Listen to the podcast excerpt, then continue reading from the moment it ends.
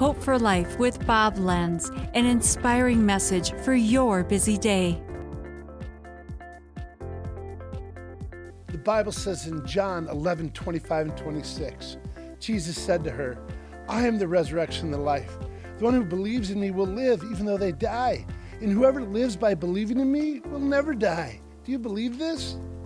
Easter's coming.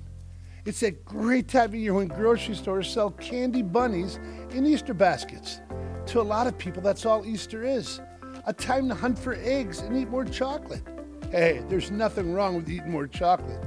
But there is something wrong if that's all you know about Resurrection Sunday. 2,000 years ago, God's Son, Jesus Christ, came to earth in human form.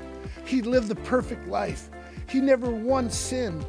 Then he died on the cross for our sins. He took our punishment that we deserved. And three days later, he rose again, alive. He totally conquered death. It didn't own him. And it doesn't own us either. Not when we put our faith in Jesus Christ. That's what Easter means. Do you believe this?